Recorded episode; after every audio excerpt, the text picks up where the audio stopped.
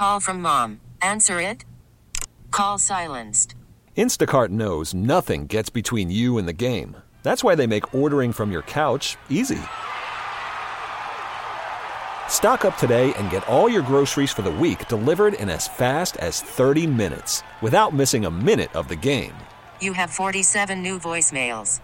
Download the app to get free delivery on your first three orders while supplies last. Minimum $10 per order. Additional terms apply. What's driving the conversation in California today? Every weekday at this time, we explore a topic that's making news in our state. This is the state of California. And good afternoon. I'm Doug Sovern, KCBS political reporter and host of the State of California, along with Jeff Bell. Conservative Republican radio host Larry Elder announcing today that he will not run for governor against Governor Gavin Newsom again this year. Elder was considered the strongest potential GOP challenger to Newsom in the 2022 election, but instead he is going to start a new political action committee. Well, that's right, Jeff. Larry Elder finished a very distant second to Newsom in last September's recall, which, as you may recall, the governor defeated 62 to 38 percent, the exact same margin by which he won election in 2018. Elder did emerge as a very strong fundraiser who galvanized the Republican Party base. He got more than 3 million votes. He was easily the top replacement candidate, but of course the recall lost badly. But Elder was still seen as, uh, you know, the most viable big name for 2022 simply because of that fundraising ability and the name recognition. Uh, Instead, he's decided not to run a second time. He's launching a new political action committee he's calling Elder for America PAC. And he says it'll raise money to help Republican congressional candidates around the country try to take back the House and the Senate. Also focus on local elections with a focus, he says, on public safety and education. But Elder will not be a candidate for public office himself again, at least not in 2022, Jeff. Doug, you've been following Elder's path for many months now. Are you surprised by the decision?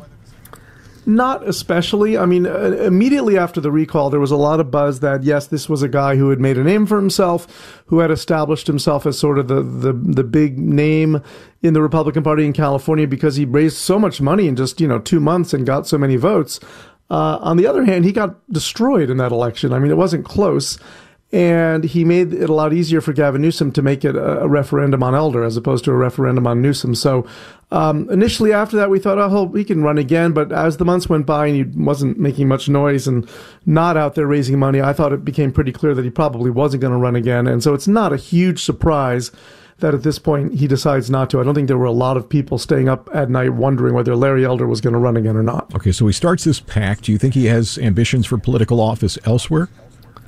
Maybe, but I think he probably saw that he's good at raising money and he's good at remember this is a guy who's been on the radio for a long time. He's good at, at speaking his mind and, and moving opinion. And it's harder when you're actually running for office. Look how many things came back to haunt him how he was attacked for so many things he said.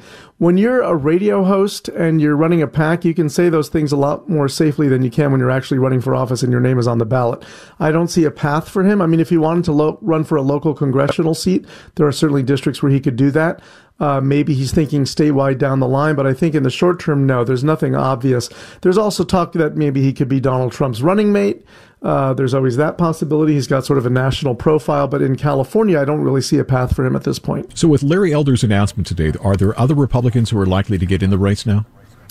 Yeah, you know, here's the thing. The primary is five months away. I mean, we're talking about a June primary this year uh, and no one's running yet, or no, you know, no one significant has declared to run against either Gavin Newsom or Senator Alex Padilla. So, uh, down the ballot, there's some some contenders for things, but at the top of the ticket, you know, there's nobody challenging Gavin Newsom yet. It's not a huge surprise given that he just beat back a recall in a landslide and he's a prohibitive favorite for November.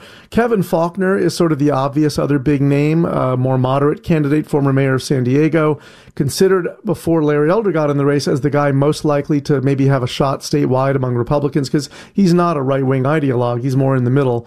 He's more palatable to a lot of not, no party preference moderate voters. He has not said yet whether he'll run again. He's talking about it. We've been in touch with his campaign. Uh, he's thinking about it. He said he'll make an announcement soon. I wouldn't be surprised if he does run because there's that vacuum there. But it's not likely he would do that much better than Larry Elder did. Then there's John Cox, who of course has run twice. Would the third time, time be the charm? Probably not. Uh, and then you've got other people, uh, you know, state lawmakers, members of Congress, somebody might make the run, but at the moment, there's no one obvious other than Faulconer. So when we take a look at the recall election versus the upcoming primary, The fact that Larry Elder stood out so quickly in the recall bunch does that does that speak to what's going to happen necessarily with the upcoming primary and general election, or not necessarily?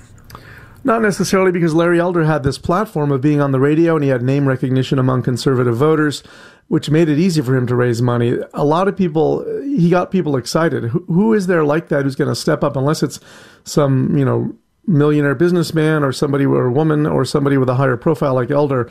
Your more typical politician is not going to excite people that much and be able to raise that much money that quickly, especially when it's seen probably as somewhat of a lost cause, although no one will say that officially among Republicans, in taking on Newsom in November. Now, that's a long way off. Things can happen with the pandemic and other things between now and then. But at the moment, it's tough to see anybody mounting really a, a strong challenge to Gavin Newsom. And you've got five months to raise money and get yourself on the ballot and, and you know, get into the 30s at least, so you make it onto the November ballot. Remember, it's a top two primary. Uh, high 20s you'd probably need or 30s to make the ballot. So I, I don't think you're going to look at that lightning in a bottle move that Larry Elder managed to to generate. Let's talk about the other big statewide race this year. That is the Senate campaign with appointed Senator Alex Padilla running for a full term. Any Republican challengers emerging there yet? No, and there's another one where somebody's got to step up and run against him. This is a guy who hasn't been elected yet to the Senate. He was appointed, of course, by the governor to replace Kamala Harris. Um, he's obviously a formidable candidate too. He's got everything behind him: the money, the labor unions, the party apparatus. Uh, it's going to be a tough challenge to take him down, and no one has stepped up to do that yet either. And the Republicans need somebody for these uh, two elections or, you know, at least a sacrificial lamb, they actually are setting their sights a little lower. The Republicans know they've got a good shot at flipping half a dozen seats, uh, you know, the, the various swing seats.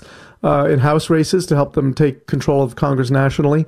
Uh, Lanhee Chen from Stanford is a pretty viable contender for the state controller job. Um, he's uh, raising a lot of money and maybe has a shot there. There are some other down ballot races where they've got more viable contenders. But remember, a Republican has not won statewide since Arnold Schwarzenegger. That's that's a long time. Uh, and it doesn't, at the moment, look like there's anyone who can do that this year. And Doug, before we wrap things up, tell us what you think the big issues are going to be uh, for the primary and then by the general. I mean, it's kind of hard to extrapolate, but we can assume that COVID and crime are going to be big issues here. Yeah, I think that's pretty obvious that for the next few months going into June, COVID dominates everything. I mean, it depends what happens with Omicron and then beyond that. Um, but in the near term, that remains the top issue. Uh, vaccine mandates, how you manage the schools, mask mandates, all of that. That has to be the top issue. If we pull out of this pandemic and things start to, to wane a bit, we hope, then you get back to crime, homelessness, economic issues, the things that were dominant before the pandemic hit, but certainly the short term it's the pandemic. And yes, uh, as you mentioned, crime. I mean, that, crime has been up in, in a lot of areas, and it's been a, a hot issue, and it will remain so. And th- those are probably the, the two prongs people challenge Democrats on as we head into June, and then beyond that, November. But as you said, November is a long way off. But we'll be here to follow it for you. We'll hear from a lot of those candidates in the months ahead. Remember, you can hear the state of California every weekday at 3:30 p.m. It's also available at kcbsradio.com and wherever you get your podcasts. I'm on Twitter at Sovern Nation. I'm Doug Sovern, KCBS. We really need new phones. T-Mobile will cover the cost of four amazing new iPhone 15s, and each line is only $25 a month. New iPhone 15s? Only at T-Mobile get four iPhone 15s on us and four lines for 25 bucks per line per month with eligible trade-in when you switch. Minimum of four lines for $25 per line per month with auto pay discount using debit or bank account. $5 more per line without auto pay, plus taxes and fees. Phone fee at 24 monthly bill credits for all well qualified customers. Contact us before canceling account to continue bill credits or credit stop and balance on required finance agreement due. $35 per line connection charge apply. Ctmobile.com.